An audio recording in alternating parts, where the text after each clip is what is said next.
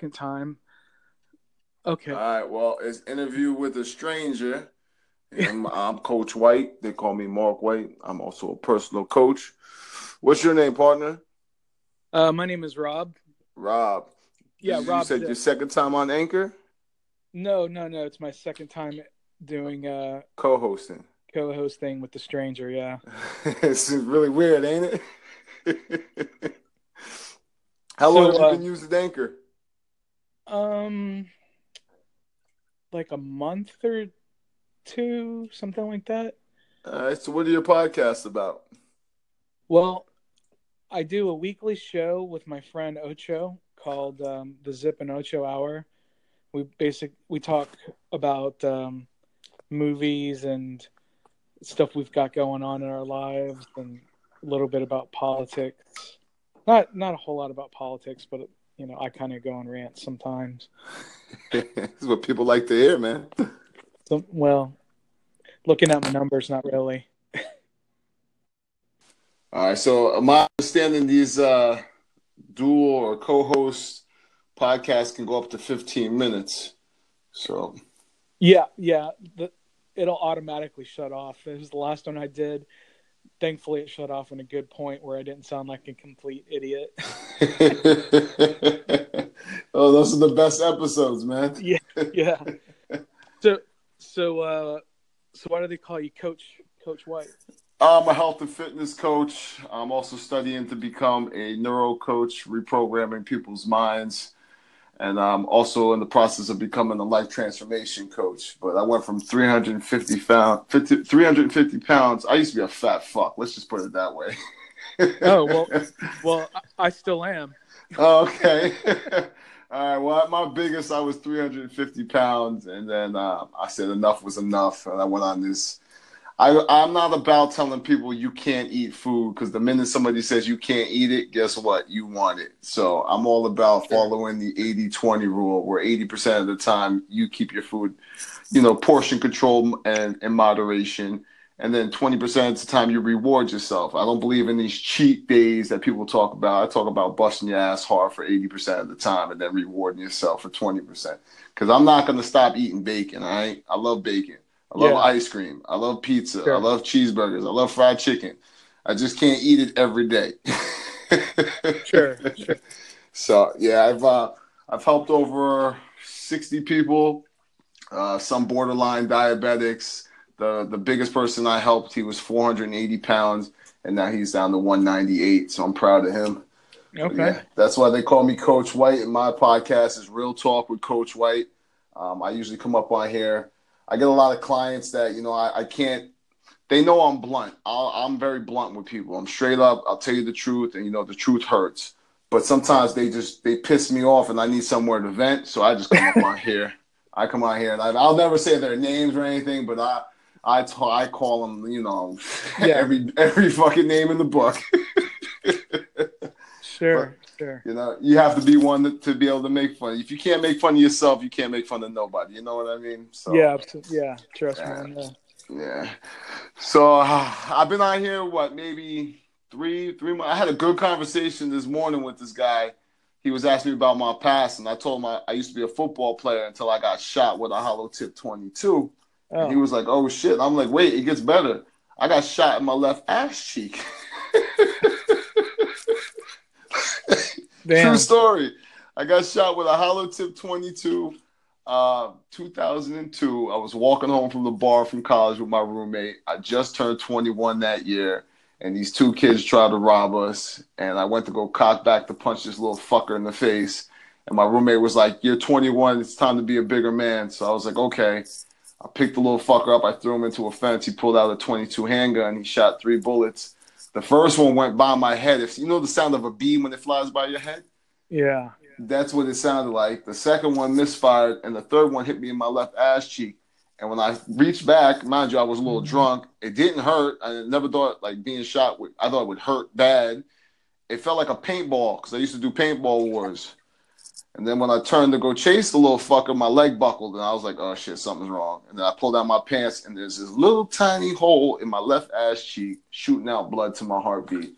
So I went, I saw the doctor, and he's like, "You're very lucky because it stopped two centimeters from shattering your pelvic bone. You'd be crippled." And I'm like, "So can I play football?" And he was like, "Nope, you'll never play football again." And I was like, "Oh, your services are no longer needed." They went in, they cut away all my muscles to get to this bullet, and they took it out perfectly, put all my muscles back together. But my doctor, unfortunately, he was correct, and I could never play football again. And that's why I became a fat fuck because I just didn't give a fuck about anything no more at that time. well, yeah. So interview with a stranger. I bet you weren't expecting that kind of story. oh man. Um, no, it's interesting. I, I like talking to strangers about all kinds of stuff. That's one of the reasons I like podcasting because um, that's one of the things I like to do. And it's an it's an unfortunate story. I've I've been held up by a gun, but I've never been shot. Thankfully, I mean, I feel bad for people who have. And, you know, it could have been worse. I could have been dead. You know, yeah. everything happens for a reason. My my wife showed up at my front door one day, changed my life around, and here I am. I got the chance to be the father I never had. My father died on April Fool's Day when I was five years old. So, you know, that was a traumatizing event. And then now I got two baby boys, so I get the chance to be a father and I lead by example. But the the fact that I didn't want to laugh, but it's funny because, you know, you sit here and say, oh, I like to talk to strangers. You can't say that shit anywhere else besides on the podcast. well, you know, I don't. That's not necessarily true. I mean, well, you got to be careful who you say that to. you can talk to some fun strangers on the bus. Oh yeah, yes, this is true. This is true. This is very true. You can talk to strangers. Subway, yeah, and, and if you think about that, when when when I used to get drunk, we had the best conversations with strangers. oh sure, sure. Yeah, I stopped I stopped drinking uh, in December. So. Good for you, man. Good for you. That, that's that's uh, and and what I do is coaching to break that brain pattern of drinking and being conditioned to drink. That's one of the hardest brain patterns to crush and create a new one for. So I applaud you for that, man. I really yeah. do. How long have you gone uh, without drinking? Since December. Since December. Okay, so you got a couple months under your belt. Yeah. Were you a yeah. heavy drinker? No, um, I didn't drink every day. I would drink on my weekends. Um, and I only drank beer because I would get too full before I got too drunk. That was like my safety mechanism, you know. Smart man, smart man. So, well, I mean, I'm I'm I'm 40 years old now, so uh, when I was younger, I wasn't quite as smart. Thankfully, I never had any uh, anything bad happen nothing horrible happened due to alcohol anyway. You know, some some bad some bad choices with some uh, some some women. I, would, I guess I would say. but, uh, yeah, those drunken nights. I'm not too far behind you. I just turned 37. You know, and I I know I had alcohol poisoning one time, and they told me I should have got my stomach pumped, and I refused. And I'm telling you, for fucking two weeks straight, I felt like death. I mm. felt so bad. I was throwing up green bile, shitting green bile. They're like, yo, you need to get your stomach pumped. I'm like, shut the fuck up, leave me alone. I can laugh now, but I'm, if anyone's ever in that situation, you need to go to the doctor immediately. It's not yeah. a uh, it's not a laughing joke until you're grown and you realize you look back and how dumb you were and some of the mistakes you made as a child. You know. Oh yeah, for sure. Yeah, you gotta live and you gotta learn, and then you help other people. You know. Yeah, hopefully, hopefully other people can learn from uh, watching what you've been through, and that you know you as a coach, they can listen to your story. I mean, it's it's an interesting one for sure, man. Yeah, well, I tell everybody, everybody's got a million dollar story. Everybody does. It's just that we don't have time to sit down, write it out, and get it published where where uh, where are you? Where are you located? I live in New York. How about you? Uh, Houston. Houston. All right. So you guys got hit with the the floods and the hurricanes and stuff down there, huh? Yeah. Um. You know, some some of the city was.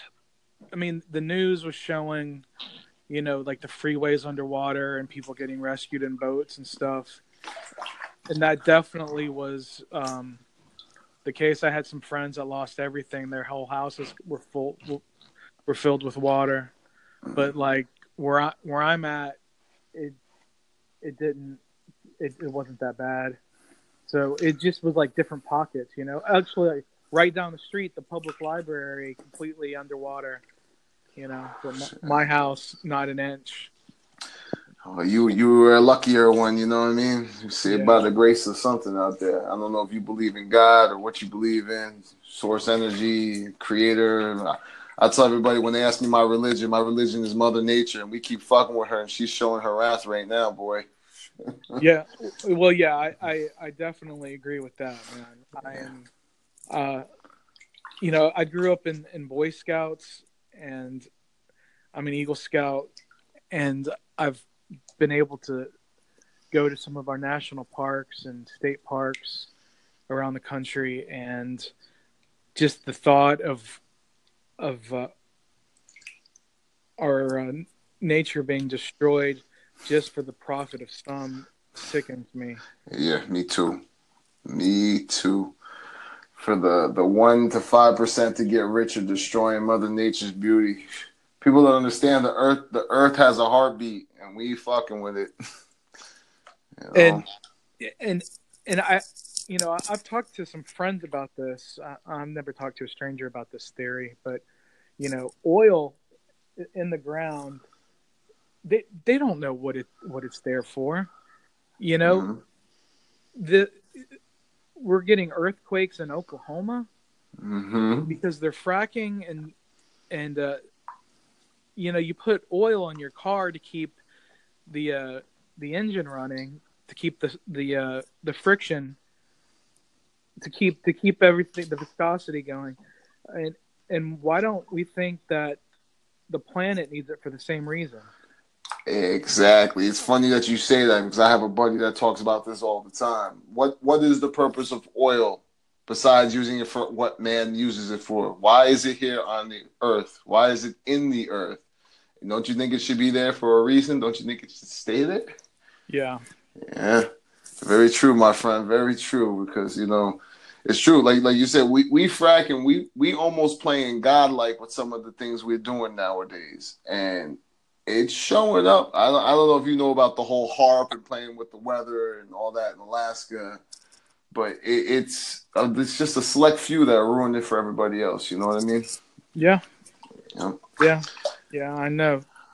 And and and here in here in Houston, this is this is the oil capital. You know, Exxon is Halliburton. Um, the the guy that invented fracking founded like the town that my job is at. You know, so it's uh yeah. It's he's hard got to more tell, money than he needs. People. Yeah, well, he's he's long dead, but um. Anyway, um, so so your your podcast is called uh, Real Talk with Coach White. Real Talk with Coach White. Yeah. Well, it's been a pleasure talking to you, Coach White, and uh, I'll definitely tell my two listeners to check you out. my whopping twelve. What's the name of your podcast, real quick? Get a plug in there, brother. Oh, it's well, it's the Robb Zipp Show. Like on iTunes, it's just the Robb Zipp Show. R O B B Z I P P. That's my real name. It it's easy it's enough. My my real name is Mark White, and they're like Coach White, Mark White. Oh, easy enough, easy to remember. I'll actually go ahead and I'll upload this to my podcast, and then uh, if anybody's interested in listening to Robb Zipp, they can just. Cool. Thanks, right, Coach brother. White. You have a good night. It was a pleasure talking to you, my friend. Thank you. You too. All right. Bye bye.